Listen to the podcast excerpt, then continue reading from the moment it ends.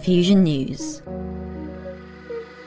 Welcome to your regular Fusion News update, brought to you by the Fusion Industry Association.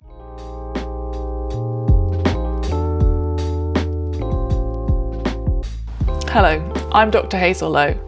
I'm a plasma physicist working on fusion plasma diagnostics at Tokamak Energy in the UK. It's Friday, the 20th of August 2021, and this is your Fusion News Update. Stories today include 1. Helion prepares to build seventh fusion prototype. 2. Gaming graphics card allows faster, more precise control of fusion energy experiments. 3. The Wendelstein 7X concept proves its efficiency.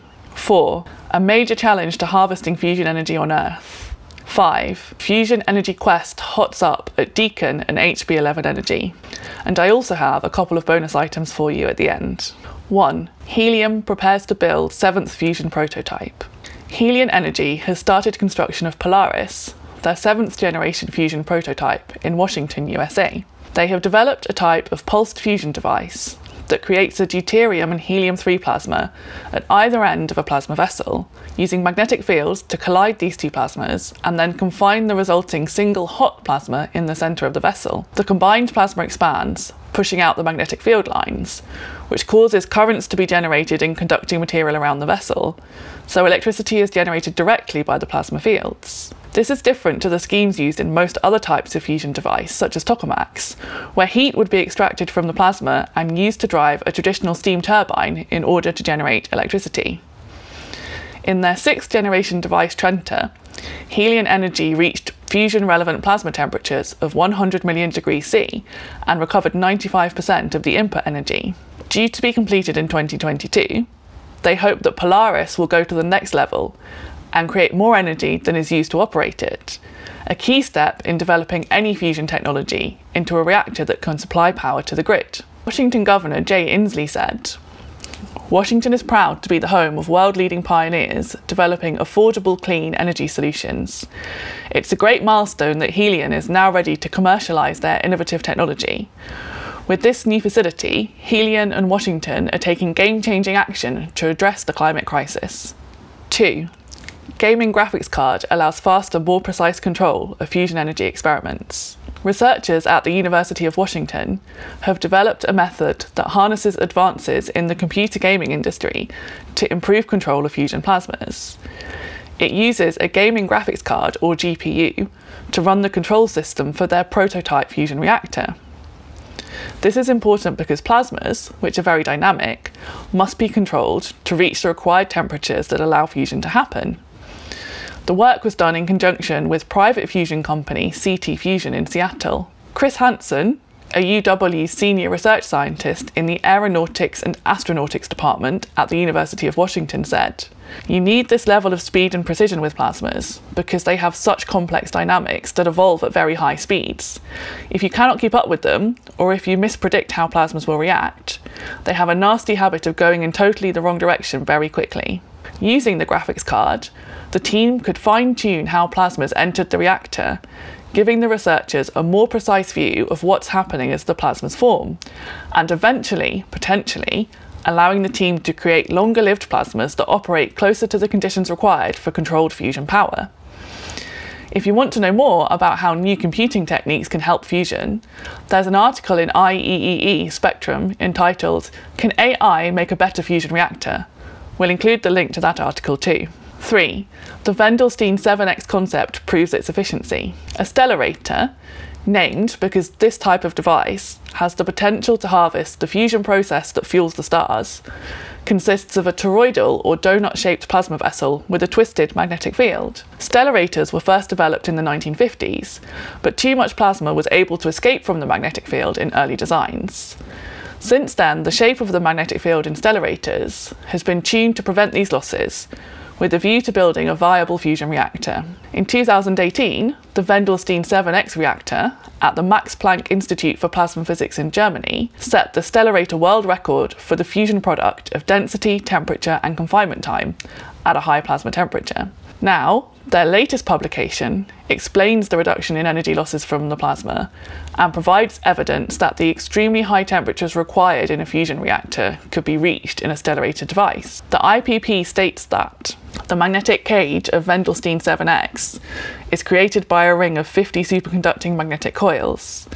Their special shapes are the result of sophisticated optimization calculations. With their help, the quality of plasma confinement in a stellarator is to reach the level of competing tokamak type facilities. 4.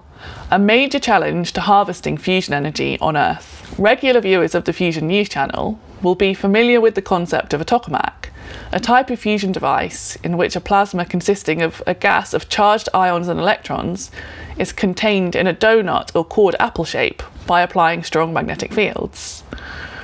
One problem that can occur in a tokamak plasma is the generation of high energy electrons, known as runaway electrons. These runaway electrons can be produced by disruptions in the plasma and can cause significant damage to the plasma vessel.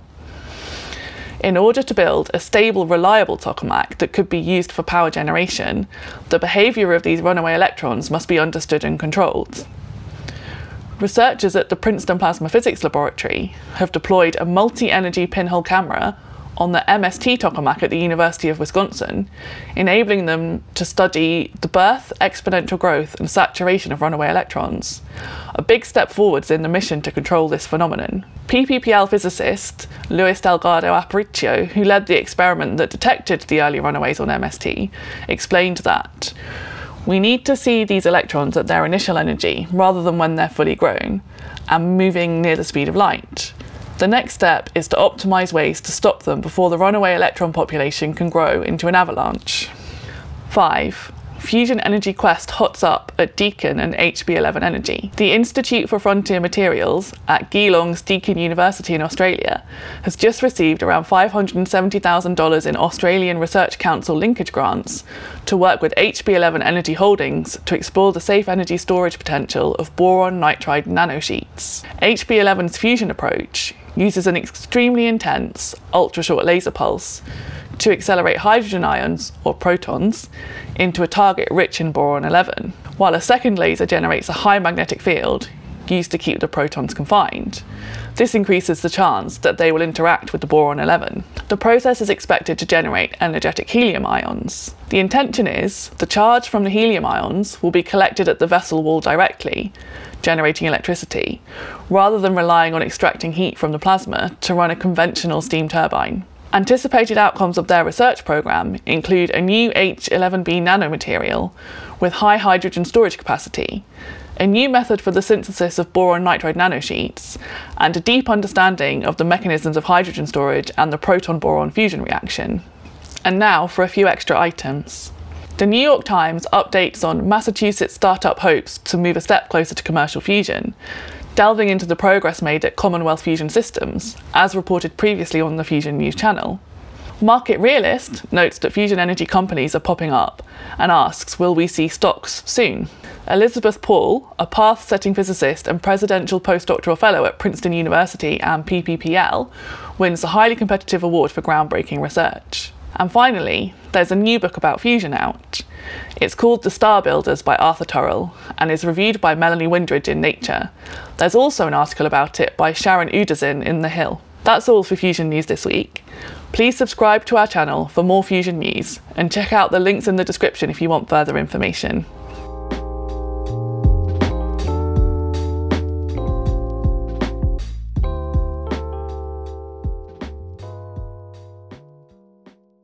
You have been listening to Fusion News, brought to you by the Fusion Industry Association with support from K&L Gates.